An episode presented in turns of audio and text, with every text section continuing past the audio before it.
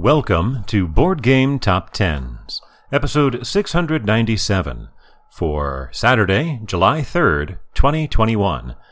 This is the BGG Page Views edition, and it's the lots of background noise edition because I have an open window and a fan running and the laundry dryer going in the other room and hammering going on upstairs. But it'll be fine, don't worry about it. At number 20 for the second week in a row, Gloomhaven, Jaws of the Lion by Isaac Childress, published by Cephalofair Games with 10,426 views. That is 351 fewer than last week, a decline of 3.3%. Oh, and there are fireworks going off. Climbing three to re enter the top 10 at number 19, I'm sorry, the top 20, Wingspan by Elizabeth Hargrave, published by Stonemaier Games with 10,400. 72, only 46 more than Jaws of the Lion, a gain of 1.3%. Repeating at number 18, Spirit Island by R. Eric Reuss, published by Greater Than Games with 12,266, 1,800 more than Wingspan and Jaws of the Lion, a decline of 1.5%.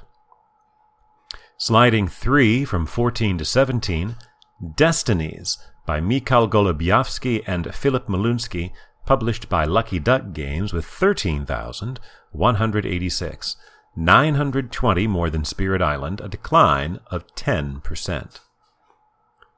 Up 3 to 16, Summer Camp by Phil Walker Harding, published by Buffalo Games with 13,560, 374 more than Destinies, a gain of 9%. Repeating at number 15 for the fourth consecutive week, Gloomhaven by Isaac Childress, published by Cephalofair Games, with 14,055 views, 495 more than Summer Camp, a gain of 1%. Re entering at number 14, The Goonies, Never Say Die by Prospero Hall, published by Funko Games with 15,232, almost 1,200 more than Gloomhaven. Repeating at number 13 for the fourth consecutive week, Terraforming Mars by Jacob Fryxelius, published by Stronghold Games with 16,203, almost a thousand more than the Goonies, and a gain of 10%. After debuting at number 4 last week, dropping 8 to 12, 6 Siege, the board game by Carlos Gomez Quintana, published by Ubisoft and Mythic Games, with 16,364, 161 more than Terraforming Mars, a decline of 33%. And ending a run of. I'm counting. Five, six. I should have counted this first. Six weeks back in the top 10, from 10 to 11, Nemesis by Adam Kwapiński, published by Awaken Realms and Rebel, with 16,662, about 300 more than 6 Siege, a decline of 10%. We do have three new games in the top 10, falling out from 10 to 11 Nemesis, from 4 to 12 6 Siege, and from two weeks at number 1 down to 51 Unfathomable. This marks the 51st time a number 1 has missed the top 10 the following week, the last time being Voidfall back on May 22nd. Yes, I know, 51th, not a word. Down 1 to 10, Marvel Champions by Michael Boggs, Nate French, and Caleb Grace, published by Fantasy Flight Games with 17,822, more than 1,100 better than Nemesis, though a decline of 7% and about 700 fewer than last week's number 10. However, with its 61st week in the top 10, it moves into sole possession of number 14 on the most weeks list, passing the seventh continent. After two weeks at number 7, down 2 to 9, Lost Ruins of Arnak by Min and Elwen, published by Czech Games Edition with 19,036, 2,400 more than Marvel Champions, but a decline of 5%.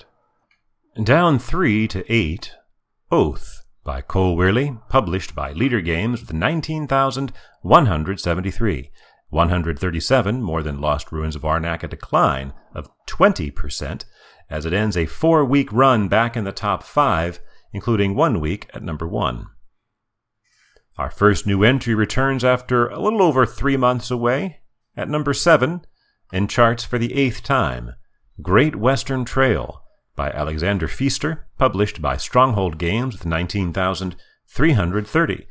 157 more than Oath, and 294 more than Lost Ruins of Arnak, but more than double what it had last week when it was number 27, so a 20 position jump.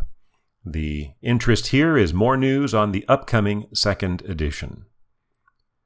Repeating at number 6, Imperium Classics by Nigel Buckle and David Turczi, published by Osprey Games with 20,960 about 1,800 more than Great Western Trail, and a small decline of only 3.5%. Our second new entry is a debut at number 5, Free Ride by Friedemann Friese, published by Rio Grande Games with 21,116, only 156 more than Imperium. Free Ride is a train game set in Europe around the dawn of the 20th century and is inviting obvious comparisons to Ticket to Ride. And our highest new entry returns after just a week away, last week number 11, this week up 7 to 4. Arkham Horror, the card game, by Nate French and Matthew Newman, published by Fantasy Flight Games with 21,451. 335 more than Free Ride, and about 400, uh, 491 more than Imperium. It's a gain of 20% to its highest position since September 12th of last year, which is closing in on about 10 months ago when it was also number 4. This time, the added attention is on news of a revised core set coming soon, which is to be expected because this is a living card game from Fantasy Flight and it's about five years old. That's about the time they start trotting out the revised core set. Down 1 to 3, Dune, Imperium, by Paul Dennen, published by Direwolf, with 27,047, 5,600 more than Arkham Horror, or about the gap from Arkham Horror at number 4 down to uh, the games hanging out at 11, 12, and 13. It's a gain of 2% for Dune and is the most views it has had since February 13th but only good enough for number three. Switching places with Dune, climbing a spot to number two, Terraforming Mars, Ares Expedition, by Jacob Fryxelius, Nick Little, and Sydney Engelstein, published by Stronghold Games, with 41,917, almost 15,000 more than Dune, and a gain of 70%.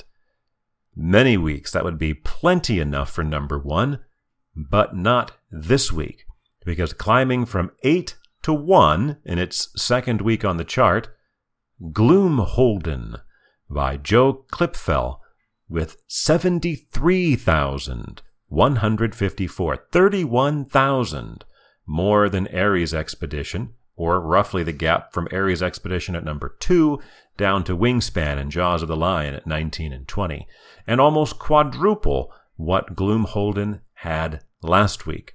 In fact, it's so many views, it is number 58 on the most views list, the most views any game has had since Tapestry almost two years ago, in September of 2019, cracked the 100,000 mark for the last time. It should be noted that Gloomhaven, which is the game that Gloomholdin is based on, has 33 of those 57 positions on the most views list ahead of Gloomholdin. For Saturday, July 3rd, 2021.